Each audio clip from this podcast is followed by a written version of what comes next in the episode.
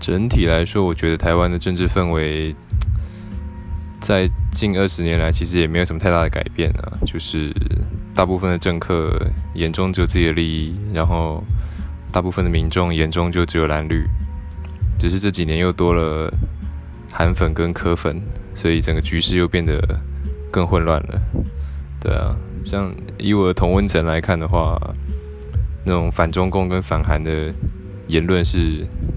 越来越多，对，但是一出了同温层就哇，这世世界好像又又不一样，对，所以现在真的是不知道明年的大选到底会会是什么结果，唉，感觉有点绝望啊。总之，我觉得我们一定要去多支持像时代力量这种比较有在认真做事的小党，对，